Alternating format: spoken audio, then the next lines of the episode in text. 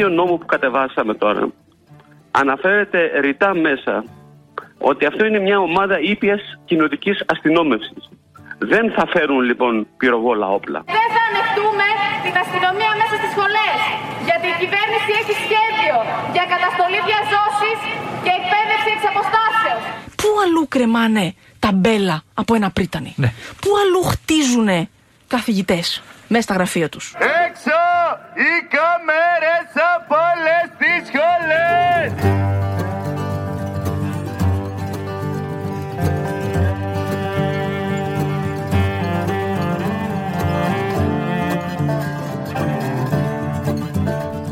μια συζήτηση που εκκρεμεί σχεδόν 40 χρόνια. Από το 1982, τότε που ψηφίστηκε ο πρώτος νόμος πλαίσιο για τα ΑΕΗ. 40 χρόνια αναρωτιόμαστε τι φταίει, τι φταίει για τα πανεπιστήμια, τι φταίει που οι νόμοι της ελληνικής πολιτείας φαίνεται να μην ισχύουν σε όλους τους πανεπιστημιακούς χώρους. Τι φταίει που η εικόνα κάποιων ιδρυμάτων δεν θυμίζει, όπως λέγεται το κλισέ, ευρωπαϊκή χώρα;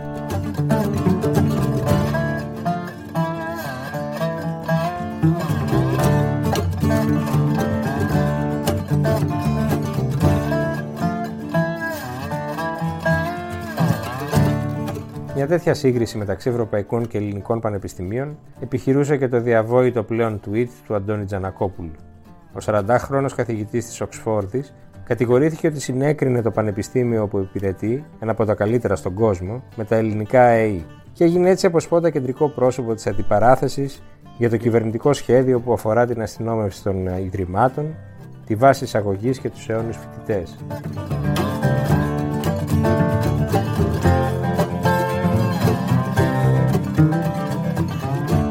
Κυρίες και κύριοι, είναι το ράδιο Κάπα, το εβδομαδιαίο podcast της Καθημερινής. Οφείλω να σας ζητήσω προκαταβολικά συγγνώμη γιατί η συζήτηση που ακολουθεί έγινε εξ αποστάσεως. Ο ήχος είναι κακός, αλλά η απόσταση, όπως ελπίζω ότι θα διαπιστώσετε, δεν έβλαψε τον αυθορμητισμό.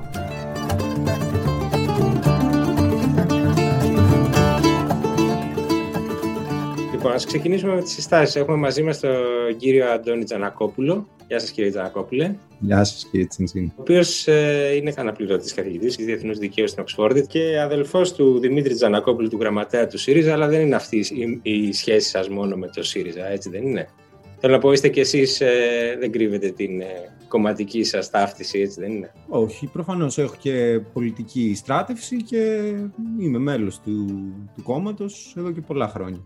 Αν δεν απατώμε και στη, στη Συμφωνία των Πρεσπών είχατε ενεργό ρόλο, είχατε συμβουλεύσει τότε την κυβέρνηση. Ήμουν μέλος του Επιστημονικού Συμβουλίου του Υπουργείου Εξωτερικών μαζί με πολλούς άλλους καθηγητές και καθηγήτριες από ελληνικά και ξένα πανεπιστήμια από το 2017 μέχρι τυπικά τον Ιούνιο του 2020 που έληξε τη θητεία και δεν ανανεώθηκε, αλλά δεν ε, είχαμε λειτουργήσει μετά τις εκλογές του 19 εννοώ. Του Σας Ιουλίου. έχουμε δει όμως τις τελευταίες μέρες στα μίντια εξαιτίας μιας ανάρτησης στα κοινωνικά δίκτυα. Θέλετε να πείτε εσείς την ιστορία. Ποια ήταν η ανάρτηση και γιατί προκάλεσε το θόρυβο; Γιατί προκάλεσε το θόρυβο ε, είναι κάτι το οποίο δεν μπορώ να το Θα απαντήσω το εγώ. συζητήσουμε. Αν θέλετε να το συζητήσουμε. Ποια ήταν η ανάρτηση; Ήταν μια σκοπτική ανάρτηση η οποία είχε να κάνει, ήταν ως έμεση απάντηση στο επιχείρημα που προέβαλε η κυβέρνηση μέσω της Υπουργού ε, Παιδείας και άλλων ότι δήθεν η δημιουργία πανεπιστημιακής αστυνομίας, ειδικής πανεπιστημιακής αστυνομίας στην Ελλάδα είναι κατά τα διεθνή και ευρωπαϊκά πρότυπα. Μμμ. Πράγμα το οποίο δεν είναι αληθές. Νομίζω και η ίδια η κυρία Κεραμέως κάποια στιγμή είχε αναφερθεί συγκεκριμένα στο Cambridge, σε ότι έχει πανεπιστημιακή αστυνομία, το οποίο βέβαια είναι ένα ιστορικό absurdum, ας το πούμε έτσι. Δηλαδή είναι η μόνη πανεπιστημιακή αστυνομία που υπάρχει στην Ευρώπη οπουδήποτε. Αλλά η απάντηση ήταν εμέσως πλην σαφώς στο επιχείρημα ότι αυτό που ε, πάει να δημιουργηθεί στην Ελλάδα, δηλαδή μια ειδική, ένα ειδικό, ειδικό αστυνομικό σώμα μέσα στα πανεπιστήμια, είναι κατά τα ευρωπαϊκά και διεθνή πρότυπα, το οποίο δεν ισχύει. Υπάρχουν ε, ωστόσο υπηρεσίες φύλαξης και έλεγχος της εισόδου των εισερχομένων στα πανεπιστήμια έτσι, και στο δικό σας πανεπιστήμιο. Δύο διαφορετικά πράγματα. Υπάρχουν υπηρεσίες φύλαξης, Μμμ. όπως υπάρχουν και στην Ελλάδα. εδώ και πάρα πολλά χρόνια. Όλα τα πανεπιστήμια έχουν ε, φύλακες. Είτε είναι θηροροί, είτε είναι εξαρτάται δηλαδή πώς το βλέπουμε αυτό. Το υπηρεσία φύλαξης δεν είναι το ίδιο πράγμα με την αστυνομία. Η διαφορά είναι πάρα πάρα πολύ σημαντική. Και η διαφορά μεταξύ ενός σώματος φύλαξης από έναν θηρορό επίσης νομίζω ότι δεν χρειάζεται να την εξηγήσουμε. Φυλασσόμενο χώρος δεν είναι μόνο το προσωπικό, είναι δηλαδή και οι κάμερες, είναι και η ελεγχόμενη είσοδος. Δεν συμφωνείτε; Μισό λεπτό. Η ελεγχόμενη είσοδος είναι άλλο θέμα. Εσείς ισχυρίζεστε ότι δεν θα έπρεπε να υπάρχει ένα σύστημα ε, φύλαξης και ελέγχου της κίνησης στον πανεπιστημιακό χώρο; Εγώ μόνο αυτό δεν ισχυρίστηκα. Μάλιστα. Αυτό. Το μόνο που ισχυρίστηκα είναι ότι δεν υπάρχει πανεπιστημιακή αστυνομία και ότι η δημιουργία πανεπιστημιακής αστυνομίας κατά τα ευρωπαϊκά και διεθνή πρότυπα είναι στρέβλωση. Δεν, δεν μπορώ να το εξηγήσω με διαφορετικό τρόπο. Θέλετε, είναι δύο θέματα τα οποία μπορούμε να συζητήσουμε. Το ένα είναι η δημιουργία πανεπιστημιακής αστυνομίας, διότι η κυβέρνηση δεν είπε θα δώσω περισσότερα κονδύλια για την, για την ε, ε, ασφάλεια των πανεπιστημίων μέσω φύλαξης από υπαλλήλους του Πανεπιστημίου οι οποίοι θα αναφέρονται στις Βρετανικές Αρχές, μέσω εγκατάστασης καμερών, ε, μέσω ε, δημιουργίας ε, κάποιου είδους ελεγχόμενης εισόδου, ας πούμε, σε χώρους που έχουν εξοπλισμό. Το σχέδιο λέει και αυτό, νομίζω, για την ελεγχόμενη εισόδου. Αλλά η ουσία το σχέδιο μπορεί να λέει και αυτό. Η ουσία όμως ποια είναι; Η ουσία είναι ότι είναι άλλο να δημιουργήσει αστυνομικό σώμα με προανακριτικές ε, αρμοδιότητες, με όπλα, με αναφορά στο Υπουργείο Προστασίας του Πολίτη και ναι. στις αστυνομικές αρχές και είναι άλλο πράγμα να δημιουργείς υπηρεσίες ή μάλλον να ε, χρηματοδοτείς και να ε, βελτιώνεις υπηρεσίας φύλαξης από υπαλλήλους του Πανεπιστημίου οι οποίοι αναφέρονται στις Βρυτανικές Αρχές ε, και γίνεται αυτή η διαδικασία. Δηλαδή, Κάνω λίγο το δικηγόρο του διαβόλου εδώ. Καλά κάνετε, ναι, με, με χαρά. Απλά δεν πρέπει να συγχαίουμε τα δύο, γιατί είναι ξεκάθαρα διαφορετικά πράγματα. Άρα η διαφωνία είναι ως προς τον φορέα που αναλαμβάνει τη φύλαξη. Ε, εδώ εσείς προτιμάτε, θα προτιμούσατε ενδεχομένως να είναι κάποιος ιδιώτης που παρέχει υπηρεσία φύλαξης από το να είναι δημόσια δύναμη; Όχι, δεν είναι απαραίτητο να είναι ιδιώτης. Στην Οξφόρδη δεν είναι ιδιώτες. Να είναι κάποιος τέλος πάντων υπάλληλος του Πανεπιστημίου, ας πούμε. Υπάλληλοι του Πανεπιστημίου που θα είναι φύλακες. Υπάρχει το σκεπτικό και διατυπώνεται εδώ στον, στον διάλογο στην Ελλάδα ότι 40 χρόνια τα ΑΕΗ έχουν αποτύχει σε αυτό το ρόλο.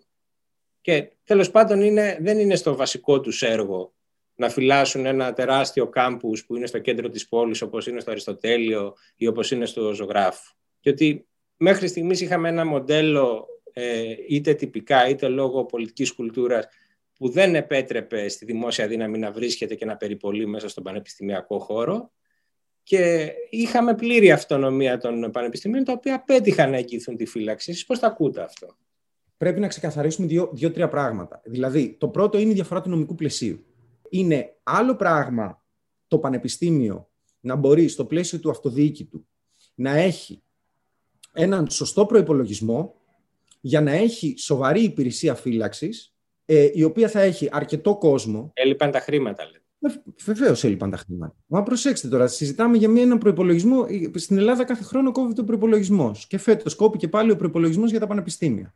Τι θα πρωτοκάνουν τα πανεπιστήμια, Θα έχουν ε, διδασκαλία, μισθοδοσία, έρευνα, ε, ε, ε θα έχουν αντιδραστήρια, εργαστήρια, ε, χρήματα για όλα αυτά τα πράγματα. Ένα είναι το θέμα της χρηματοδότησης, λοιπόν. Δεν μπορούμε να λέμε ότι κάτι έχει αποτύχει όταν δεν έχουμε προσπαθήσει να το φτιάξουμε. Έχει αποτύχει η, η τήρηση ε, της νομιμότητας στο, στον πανεπιστημιακό χώρο γιατί είχε ανατεθεί ακριβώς στη διακριτική ευχέρεια των αρχών των ε, πανεπιστημιακών. Δεν νομίζω ότι είχε, δεν νομίζω ότι είχε δια, ε, ανατεθεί στη διακριτική ευχέρεια των αρχών όταν οι αρχές, των πανεπιστημιακών αρχών, όταν οι πανεπιστημιακές αρχές με 3 και 60 πρέπει να κάνουν όλα αυτά τα πράγματα. Και η νομική, ας πούμε, είχε έναν θηρορό 70 ετών.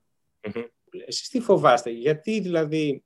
Δεν φοβάμαι τίποτα. Θεωρώ ότι είναι παράλογο να το επιχείρημα που λέει ότι θα φτιάξουμε αστυνομία κατά τα ευρωπαϊκά και διεθνή πρότυπα να μην απαντάτε με την αλήθεια. Αυτό είναι ψέμα. Δεν υπάρχει αστυνομία κατά τα ευρωπαϊκά και διεθνή πρότυπα. Δεν είναι το θέμα τι φοβάμαι εγώ. Το θέμα είναι τι φοβάται ο κόσμος στο να ακούσει ότι η κυβέρνηση λέει ψέματα. Αυτό είναι ψέμα. Ωραία. Στην ουσία του ερωτήματος τώρα, εφόσον συμφωνούμε ότι χρειάζονται υπηρεσίες φύλαξης, γιατί αντιδρούμε, εσείς γιατί διαφωνείτε με το να ανατεθεί αυτό σε ένα ειδικό σώμα που μάλιστα όπως λέει η κυβέρνηση δεν θα απλοφορεί κανονικά, θα είναι ειδικό με την έννοια ότι θα είναι μια ποιότερη μορφή αστυνόμευσης. Θα φέρουν μόνο ράβδους και. Ράβδι μέσα στο πανεπιστήμιο. Αυτά είναι, δεν ξέρω, δεν, δεν, δεν καταλαβαίνω δηλαδή γιατί πρέπει να υπάρχει ένα ειδικό αστυνομικό σώμα το οποίο δεν αναφέρεται στις πανεπιστημιακές αρχές, το οποίο κυκλοφορεί με τέιζερ και ράβδους και στολές ε, τέτοιου είδους μέσα στο πανεπιστήμιο με αρμοδιότητες σύλληψης και αρμοδιότητες ε, διενέργειας προανάκρισης μέσα στον πανεπιστημιακό χώρο, για ποιο λόγο να γίνει αυτό όταν δεν έχει γίνει το προφανές, το οποίο είναι αν υπάρχει, οποιο, αν υπάρχει οποιοδήποτε προπολογισμό για χίλιους ειδικούς φρουρούς ή δεν ξέρω εγώ τι άλλο, να δοθεί αυτός ο προπολογισμό στα πανεπιστήμια για να βελτιώσουν τις δικές τους υπηρεσίες φύλαξης. Τις οποίες έχουν και αυτό είναι κατά διεθνή και ευρωπαϊκά πρότυπα. Δεν είναι η δημιουργία αστυνομικών σωμάτων. Καταλαβαίνετε λοιπόν, αν και εγώ και οι Πριτάνη, δεν είναι τυχαίο, και οι καθηγητές των πανεπιστημίων και ένα σωρό άλλος κόσμος αντιδρά σε αυτού του είδους την αντιμετώπιση, διότι θεωρεί ότι κάτι κρύβεται από πίσω. Τι κρύβεται, τι, τι, ποια είναι η δική σας δηλαδή; Είναι προφανές ότι όταν ε, αντί να πας να φτιάξεις ε, το πανεπιστήμιο με τον τρόπο που, καν, που γίνεται διεθνώς και ιδιαίτερα στην Ευρώπη, που σημαίνει να δώσεις περισσότερα χρήματα και για τις κτηριακές υποδομές και για τη φύλαξή τους και για όλα αυτά τα πράγματα, πας και δίνεις αυτά τα χρήματα για να φτιάξεις ειδική πανεπιστημιακή αστυνομία. Τι κρύβεται, τι μου απαντάτε. Δηλαδή... Είναι δυσανάλογη η αντίδραση αυτή. Έχεις πολύ πιο ήπιες μεθόδους. Μιλάμε για πέντε κεντρικά πανεπιστήμια, δεν μιλάμε για όλα. Έτσι. Σε μια μεγάλη πανεπιστημίου πόλη, στο, στο κέντρο της Θεσσαλονίκης, ας πούμε, κυκλοφορούν τα βράδια περιπολίες αστυνομικών. Ποια είναι η απειλή, Ποιο αγαθό είναι αυτό που, που για εσά τίθεται ας πούμε, σε διακινδύνευση; Να σας ρωτήσω κάτι. Ποιο είναι το αγαθ... Γιατί να κυκλοφορούν οι αστυνομικοί όταν μπορούν να υπάρχουν φύλακες του Πανεπιστημίου; Ποιος εμποδίζει τους αστυνομικούς αυτή τη στιγμή να περιπολούν οπουδήποτε πέριξ του Πανεπιστημίου; Έχετε σπουδάσει και στο Ελληνικό Πανεπιστήμιο, δεν είναι; Τέσσερα προπτυχιακό και δύο μεταπτυχιακό. Θυμάστε ότι ήταν ε, ε, εύκολο να εμφανιστεί ένστολος αστυνομικός μέσα στο Πανεπιστήμιο; Μέσα στο Πανεπιστήμιο, όχι. Μέσα στο Πανεπιστήμιο τότε που υπήρχε και το άσυλο, έπρεπε να προσκληθεί από τις πανεπιστημιακές αρχές. Αλλά ξέρετε, στη νομική είναι ένα κτίριο η νομική. Ναι. Τι να κάνει ο αστυνομικός μέσα στο κτίριο; Εγώ θυμάμαι όμως πολλές φορές να έχουν γίνει επεισόδια και μέσα στη νομική και γύρω από αυτήν και να υπάρχουν δημιουργίες ΜΑΤ οι οποίες καθόντουσαν στη Σίνα και στη Σόλωνος και πίνανε φραπέδες.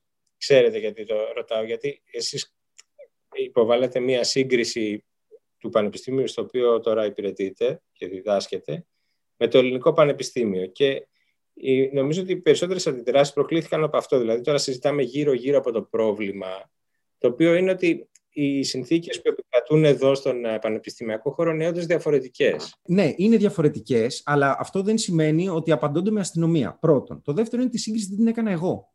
Τη σύγκριση την έκανε η κυβέρνηση. Δηλαδή, η καθημερινότητα του Πανεπιστημίου σήμερα ε, όπως τη θυμάστε και όπως την ξέρετε του Ελληνικού Πανεπιστημίου δεν ε, ε, έχει ανάγκη από βελτιώσεις; Ο, από βελτιώσεις βεβαίως. Από πολλές βελτιώσεις. Υπάρχουν χίλια πράγματα τα οποία χρειάζεται να βελτιωθούν στα ελληνικά πανεπιστήμια. Έχω πει και λέω συνέχεια ότι τα ελληνικά πανεπιστήμια κάνουν μια εξαιρετική δουλειά μέσα σε εξαιρετικά αντίξωες συνθήκες. Γιατί είναι αντίξωες αυτές τις συνθήκες, μόνο επειδή τους λείπει η χρηματοδότηση; Βεβαίως. Η χρηματοδότηση των ελληνικών πανεπιστήμιων είναι γελία. Πόσα χρόνια είστε στην Οξφόρδη, κύριε Τζανακόπουλο. Είμαι στην Οξφόρδη από το 2012 ως ε, μέλος ΔΕΠ, ως διδακτικό προσωπικό, ως αναπληρωτής καθηγητής, λέκτορας πρώτα και αναπληρωτής καθηγητής μετά. Και ήμουνα και προηγουμένως από το 2005 έως το 2009 όταν έκανα το διδακτορικό μου. Σχεδόν μια δεκαετία. Πόσες διδακτικές ώρες χάθηκαν λόγω καταλήψεων ή κινητοποιήσεων μέσα σε αυτή τη δεκαετία στην Οξφόρδη. Πάρα, πάρα πολλές πέρσι, ας πούμε, λόγω απεργίας των καθηγητών. Των καθηγητών. Ναι, βέβαια, των καθηγητών. Γιατί δεν είναι αυτό, δεν είναι... δηλαδή τι είναι το θέμα; Με ρωτάτε πόσες διδακτικές ώρες χάθηκαν λόγω κινητοποιήσεων. Πέρσι χάθηκαν περίπου τρεις μήνες διδασκαλίας λόγω απεργίας των καθηγητών. Πριν δύο χρόνια χάθηκαν περίπου ε, τέσσερις εβδομάδες διδασκαλίας λόγω απεργίας των καθηγητών. Για το συνταξιοδοτικό τους θέμα. Με ρωτάτε λοιπόν αν χάθηκαν διδακτικές ώρες. Χάνηκαν. Χάνονται, πάντα χάνονται. Επειδή κάποιος εμπόδισε τους φοιτητές που θα θέλανε ας πούμε, να παρακολουθήσουν τον, το μάθημά σας να μπουν στο μάθημά σας. Προσέξτε τώρα, τώρα το αλλάζετε. Μου λέτε αν εμπόδισε κάποιος τους φοιτητές να μπουν στο μάθημά μου. Με... Ε, η ερώτησή σας πρώτα ήταν αν χάθηκαν διδακτικές ώρες. Χάθηκαν. Ναι. Χάθηκαν λόγω κινητοποίησης, επίσης λόγω κινητοποίησης. Αν θέλετε να το πάμε συγκεκριμένα τώρα, αν βρέθηκε κάποιος ο οποίος εμπόδισε τους δικούς μου φοιτητές και φοιτήτρε να μπουν στο μάθημα, όχι, δεν βρέθηκε. Το γεγονός ότι υπάρχει ένα πρόβλημα κουλτούρα. κάποιος να, εμποδα... να εμποδίσει εσάς να κάνετε το μάθημα μπαίνοντας μέσα στην αίθουσα για να πει ότι εγώ θέλω τώρα να κάνω μια ανακοίνωση, να κάνω το κήρυγμά μου το πολιτικό. Εάν ε, αυτό γινόταν, αφενός, εγώ δεν θα είχα πρόβλημα να κάνει κάποιος μια ανακοίνωση και φυσικά όποιος μου έχει ζητήσει να κάνει ανακοίνωση στο μάθημά μου του έχω επιτρέψει, γιατί επίσης φοιτητές ζητάνε να κάνουν ανακοίνωση για διάφορα πράγματα και στα δικά μας μαθήματα. Δεν έχω εμποδίσει ποτέ κανένα να κάνει ανακοίνωση. Αν κάποιος ή κάποια με έναν τρόπο ε, υπερβάλλει, δηλαδή προσπαθήσει ε, να ξεπεράσει ένα όριο λογικής στην ανακοίνωση του ή της, υπάρχει δυνατότητα να του ζητήσω να φύγει και αν δεν φύγει, που δεν έχει συμβεί ποτέ, υπάρχει δυνατότητα να ζητήσω τη βοήθεια ε, όχι της υπηρεσίας φύλαξης του Πανεπιστημίου, των ανθρώπων με τις στολές, αλλά του θηρορού. Άρα η δική σας εμπειρία από το Ελληνικό Πανεπιστήμιο σας δείχνει ότι δεν υπάρχουν και μεγάλες διαφορές με το Πανεπιστήμιο της Οξφόρδης. Κοιτάξτε, μεγάλες διαφορές υπάρχουν για πάρα πολλούς λόγους που δεν έχουν να κάνουν με την αστυνομία. Σέβεσαι ένα χώρο όταν και αυτός ο ίδιος ο χώρος σε σέβεται. Την Οξφόρδη δεν την έκανε Οξφόρδη η αστυνομία, που δεν έχει. Την Οξφόρδη δεν την έκανε Οξφόρδη ούτε η υπηρεσία φύλαξης. Την Οξφόρδη την έκανε Οξφόρδη το γεγονός ότι υπάρχει ένας αμοιβαίος σεβασμός μεταξύ του κράτους, του πανεπιστημίου και των φοιτητών. Και στην Ελλάδα δεν υπάρχει. Όχι, στην Ελλάδα δεν υπάρχει. Γιατί δεν Το κράτος δεν σέβεται τα πανεπιστήμια, δεν σέβεται τη δουλειά τους, δεν τα χρηματοδοτεί όπως πρέπει. Προσπαθεί συνεχώς να κάνει τέτοιου είδους ας πούμε, παρεμβάσεις οι οποίες δεν είναι παρεμβάσεις οι οποίες γίνονται ούτε με συνενετικό τρόπο, ούτε με διαβούλευση με τους εργαζόμενους, με τους φοιτητές, με τους καθηγητές, με τη Σύνοδο των Βρυτάνεων. Όλη αυτή η συζήτηση και ενδεχομένως και η νομοθετική πρωτοβουλία της κυβέρνησης ξεκίνησε από ένα συμβάν έτσι, συμβολικό. Ήταν η, η έφοδο στο, στο γραφείο του Πρίτανη του Οικονομικού Πανεπιστημίου και θυμάστε αυτή την εικόνα όπου κάποιοι τον έχουν, του έχουν φορέσει στο λαιμό μια ταμπέλα τέλος πάντων με ένα σύνθημα και εγώ αναρωτιέμαι, αυτή, αυτή η εικόνα σας τι, σκε, τι σκέψη σας προκαλεί, τι συναισθήματα. Είναι απολύτως καταδικαστέα. Είναι απολύτως καταδικαστέα. Είναι τραγικό να συμβαίνουν αυτά τα πράγματα μέσα στο ελληνικό πανεπιστήμιο. Αυτό, αυτές τις περιφορές πώς τις εξηγείτε, δηλαδή αυτό είναι θέμα ελλειπούς χρηματοδότησης. Το θέμα είναι να εξηγήσω εγώ αυτή τη συμπεριφορά ή να μπούμε σε συνομιοσιολογία. Γιατί εγώ μπορώ να σας πω ότι αυτό μπορεί να είναι και προβοκάτσια. Όταν γίνεται ένα επεισόδιο το οποίο χρησιμοποιούμε για να φτιάξουμε αστυνομία μετά, εγώ μπορώ να σας πω ότι είναι και προβοκάτσια. Μπορεί να είναι ηλικιότητα. Μπορεί να είναι θερμοκεφαλισμός. Σε κάθε περίπτωση είναι απολύτως καταδικαστέο. Αλλά αυτό που μου λέτε είναι τώρα θα χρησιμοποιήσουμε αυτό το επεισόδιο για να βάλουμε την αστυνομία στα πανεπιστήμια. Αυτό το επεισόδιο είναι απλώς ενδεικτικό μιας κατάστασης που χρονίζει. Δεν είναι απολύτως ενδεικτικός μιας κατάστασης που χρονίζει. Αυτά δεν είναι επεισόδια που βλέπουμε κάθε μέρα στα ελληνικά πανεπιστήμια. Ναι, επικαλεστώ, ας πούμε, εκείνη τη σκηνή που θυμάμαι από το, το προπέρσινο εορτασμό, νομίζω, του Πολυτεχνείου, όταν ήταν ακόμη στα πράγματα ο ΣΥΡΙΖΑ, που θυμάμαι ότι δεν είχε επιτραπεί στον Υπουργό Παιδείας του ΣΥΡΙΖΑ και σε στελέχη του κόμματος να μπουν μέσα να καταθέσουν Στεφάνι. Θυμάμαι τον Γαβρόγλου να αφήνει το Στεφάνι έξω από τη. το θυμάστε; Έξω από τα κάγκελα του Πολυτεχνείου, επειδή δεν του είχε επιτραπεί είσοδος. Τούτου είδου περιπτωσιολογία δεν βοηθάει σε τίποτα πέρα από το να δημιουργεί εντυπώσεις. Ελπίζω το καταλαβαίνετε. Δηλαδή το να πιάνουμε θυμάμαι αυτό που έγινε πριν δύο μήνες και άλλο ένα πριν δύο χρόνια και άλλο ένα πριν τέσσερα χρόνια που κάποιος είχε χτίσει ή κάποιος πέταξε μπογιέ, είναι μια περιπτωσιολογία η οποία δεν βοηθάει. Κανένας δεν λέει ότι αυτά τα πράγματα δεν είναι καταδικαστέα. Αλλά η τύχη της νομικής δεν είναι περιπτωσιολογία. Η τύχη της νομικής είναι το πρόβλημα. Δηλαδή, εσείς θεωρείτε ότι δεν είναι βαμμένη η τύχη εδώ πέρα σε περιοχές οι οποίες ε, ε, έχουν πρόβλημα. Εγώ πάω και τρέχω στο ποτάμι δίπλα και είναι όλη η τύχη βαμμένη. Η τύχη της νομικής επίσης είναι έξω από τη νομική, δεν είναι μέσα στη νομική. Και μέσα. Εκτός αν λέμε ότι είναι μέσα στη νομική. Α, και μέσα. Η έξω τύχη γιατί είναι έτσι λοιπόν που περιπολεί αστυνομία. Η Ελλάδα έχει τους περισσότερους αστυνομικούς ανά 100.000 κατοίκους. Δεν είναι θέμα μόνο της αστυνομίας. Ε, ωραία, δεν θα διαφωνήσουμε, αλλά ε, αν δεν διαφωνήσουμε, να, να σκεφτούμε λοιπόν πώς αναλογικά δουλεύει αυτή η σκέψη σε σχέση με αυτό που λέτε. Η έξω τύχη της νομικής γιατί είναι βαμμένη; Η τύχη του διαμερίσματος απ' έξω γιατί είναι βαμμένη; Δεν έχει αστυνομία. Έχουμε τους περισσότερους αστυνομικούς ανά 100.000 κατοίκους. Δεν έχουμε καθαρούς τείχου στην Αθήνα και είναι η τύχη με αστυνομική βαμμένη. Ε, νομίζω ότι καμία αστυνομία δεν μπορεί να μας λύσει ζητήματα πολιτικής κουλτούρας για τα οποία είναι υπεύθυνοι όλοι οι πολιτικές δυνάμεις. Έχετε ε... απόλυτο δίκιο και άρα καμία δουλειά δεν έχει η αστυνομία μέσα στο πανεπιστήμιο για να, για να λύσει ζητήματα κουλτούρας, τα οποία μπορεί να μην υπάρχουν στην Οξφόρδη σε άλλα πανεπιστήμια, αλλά υπάρχουν στην Ελλάδα γενικώς. Άρα, αν έχουμε ζήτημα κουλτούρας πολιτικής στην Ελλάδα γενικώς, αυτό μπορούμε να το συζητήσουμε. Η λύση όμως αυτό δεν είναι η χώρα που έχει τους περισσότερους αστυνομικούς ανά 100.000 κατοίκων στην Ευρώπη ολόκληρη, να πάρει μερικούς ακόμα αστυνομικούς και να τους βάλουμε στο πανεπιστήμιο, διότι αυτό δεν θα λύσει τίποτα. Μπορεί να λύσει κάποια ζητήματα παραβατικότητας τα οποία. Που δεν έχει λύσει η αστυνομία γύρω από την ΑΣΟΕ, γύρω από την ΑΣΟΕ δεν είχε ποτέ άσυλο. Ξέρουμε όμως ότι η πραγματικότητα ήταν ότι εκεί έβρισκε καταφύγιο ένα κύκλωμα παρεμπορίου. Και γιατί δεν αναλάμβανε η αστυνομία γύρω από την ΑΣΟΕ, τι πρόβλημα έχει η αστυνομία, στους χώρους γύρω από την ΑΣΟΕ, όχι μέσα στην ΑΣΟΕ. Γιατί η προηγούμενη κυβέρνηση είχε αλλάξει τον νόμο για να μην μπορεί να μπει η αστυνομία ε, Δεν είναι μέσα στην ΑΣΟΕ. Είναι γύρω από την ΑΣΟΕ. Όταν λέω γύρω από την ΑΣΟΕ, δεν είναι στον προάβλιο χώρο. Στους δρόμους απ' έξω γίνεται το εμπόριο αφού μαζεύανε τα προϊόντα και τρέχανε στο. Να μαζεύανε τα προϊόντα και τρέχανε. Δηλαδή η ελληνική αστυνομία, η ελληνική αστυνομία είναι τόσο ικανή που δεν μπορεί να κάνει μία επιχείρηση. Μπορεί να κάνει μία επιχείρηση στα εξάρτητα να τους σκουπίσει όλους από μέσα, αλλά δεν μπορεί να κάνει μία επιχείρηση να πιάσει του αρκεμπόρους γύρω από την ΑΣΟΕ. Πριν προλάβουν να μπουν μέσα. Τώρα που έχει καταργηθεί το άσυλο εδώ και 1,5 χρόνο, γιατί δεν τους έχει πιάσει; Αυτό έχει καθαρίσει. Δεν... Α, έχει καθαρίσει. Δεν έχει καθαρίσει, έχουν πάει αλλού. Όπως επίσης και γύρω από την νομική συμβαίνει το ίδιο. Για πηγαίνετε μια βόλτα έξω από το πνευματικό κέντρο να δείτε τι εμπόριο γίνεται. Γίνεται με αστυνομική αυτό. Επειδή έχω περάσει. Και ήμουν εκεί και έχω περάσει. Δεν υπάρχει κανένας λόγος, κύριε Τσιντσίνη, να κοροϊδευόμαστε μεταξύ μας. Και εδώ πέρα κοροϊδευόμαστε Εγώ μεταξύ μας. ότι εσείς δεν είστε αντίθετος με το να δράει η ελληνική αστυνομία όποτε χρειάζεται μέσα στο πανεπιστήμιο. Αυτό θα ήταν στην ουσία θα ήταν σύμφωνο και με το άσυλο. Και στη Γαλλία που υπάρχει άσυλο των πανεπιστημίων, προφανώς και μπορεί να προσκληθεί η αστυνομία και να μπει στο πανεπιστήμιο.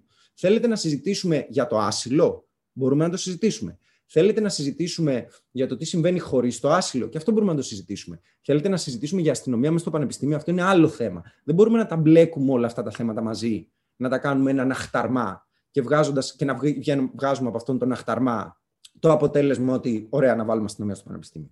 Δεν νομίζω ότι ούτε η Σύνοδος των Βρυτάνεων, ούτε οι καθηγητές σας έχουν πει ότι δεν πρέπει η αστυνομία ποτέ να μπαίνει στο πανεπιστήμιο.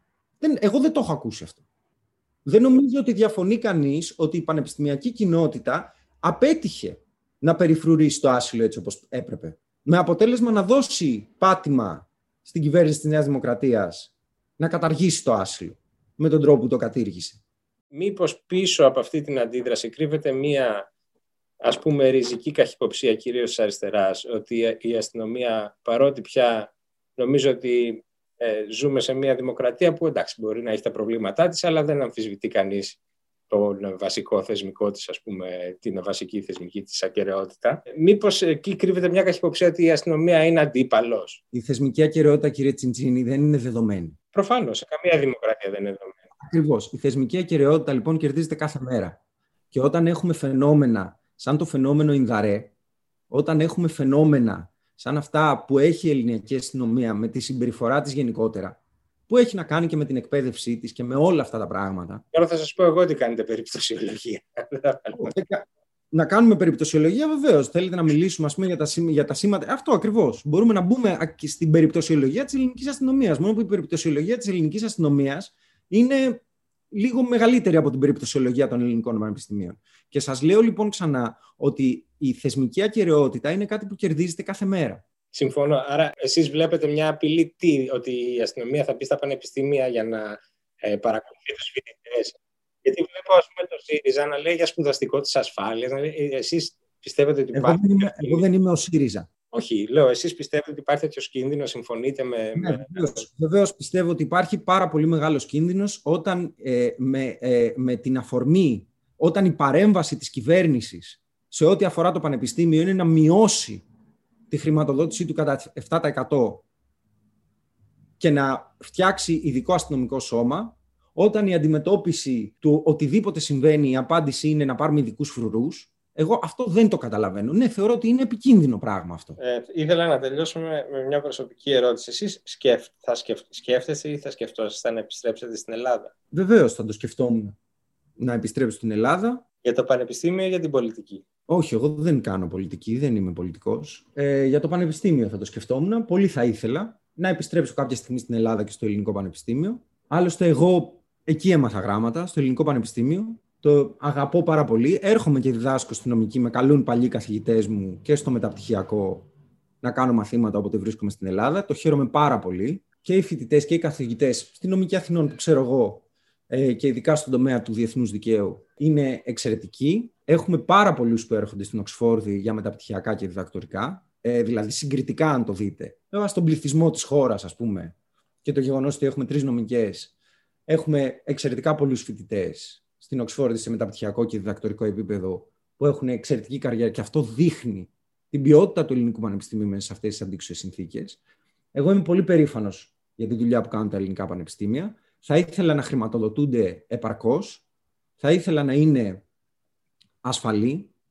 Θα ήθελα να είναι όμως, ε, όπως εξακολουθούν να είναι, χώροι όπου υπάρχει ακαδημαϊκή ελευθερία, χώροι στους οποίους γίνεται συζήτηση, χώροι στους οποίους μπορούν να διακινούνται ιδέες ελεύθερα και χώροι στους οποίους δεν έχει δουλειά ειδικό αστυνομικό σώμα να είναι εκεί μέσα.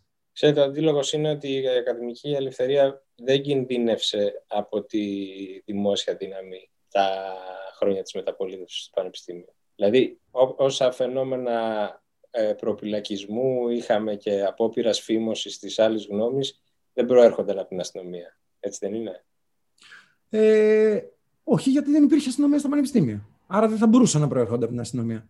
Ναι.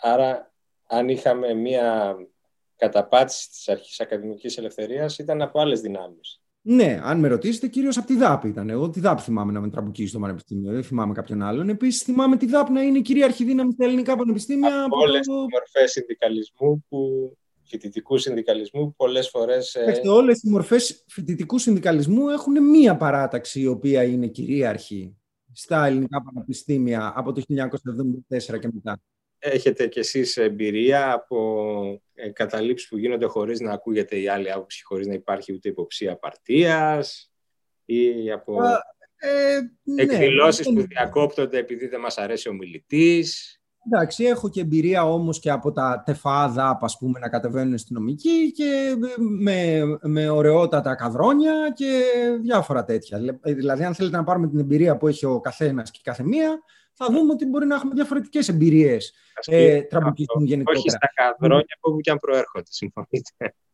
Γενικά, ναι, εγώ δεν θεωρώ ότι είναι μια καλή ιδέα να λύνουμε τις διαφορές μας με καδρόνια. Δεν, δεν, δεν έχει βοηθήσει κανέναν ποτέ το να λύνει διαφορές με καδρόνια. Ας ε, ελπίσουμε λοιπόν ότι δεν θα ξαναδούμε καδρόνια στα ελληνικά πανεπιστήμια. Ας ελπίσουμε ότι δεν θα δούμε ούτε καδρόνια ούτε αστυνομία στα ελληνικά πανεπιστήμια. Ας ελπίσουμε ότι τα ελληνικά πανεπιστήμια θα χρηματοδοτηθούν έτσι όπως πρέπει για να έχουν σωστές υπηρεσίες φύλαξη και ότι θα διαπαιδαγωγήσουμε όλοι τους εαυτούς μας με ε, τρόπο έτσι ώστε να σεβαστούμε αυτό το διαμάντι που είναι το ελληνικό πανεπιστήμιο, γιατί είναι διαμάντι σε αυτή τη χώρα μέσα. Είναι από τα ελάχιστα πράγματα τα οποία εμένα τουλάχιστον με κάνουν περήφανο, όχι μόνο για το πώς ένιωσα εγώ όταν βγήκα στο εξωτερικό από την, με την παιδεία που είχα πάρει από το ελληνικό πανεπιστήμιο και ένιωσα περήφανος και εντυπωσιασμένος για την ποιότητα αυτής της παιδείας που είχα πάρει μέσα σε αυτές τις δύσκολες συνθήκες, αλλά και για όλους και όλες τους φοιτητές και τις φοιτήτρε που βγαίνουν από το ελληνικό πανεπιστήμιο. Να περιφρουρήσουμε το ελληνικό πανεπιστήμιο, να το χρηματοδοτήσουμε με τον τρόπο που πρέπει και να αφήσουμε απ' έξω από τα ελληνικά πανεπιστήμια και τα καδρόνια και τις αστυνομίες. Κύριε Ζανακόπουλο, ευχαριστώ πολύ για τη συζήτηση. Να είστε καλά, κύριε Τσιντσίνη, και εγώ σας ευχαριστώ.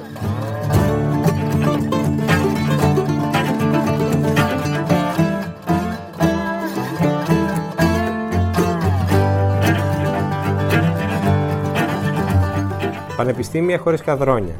Μπορεί να μην ακούγεται σαν μεγάλη πρόοδος, αλλά από κάπου πρέπει να ξεκινήσει κανείς, για να φτάσει και μετά και σε πιο δύσκολες, πιο οξφορδιανές αναζητήσεις. Αυτά για σήμερα. Το Radio Κάπα θα είναι μαζί σας την επόμενη εβδομάδα. Μέχρι τότε να είστε καλά.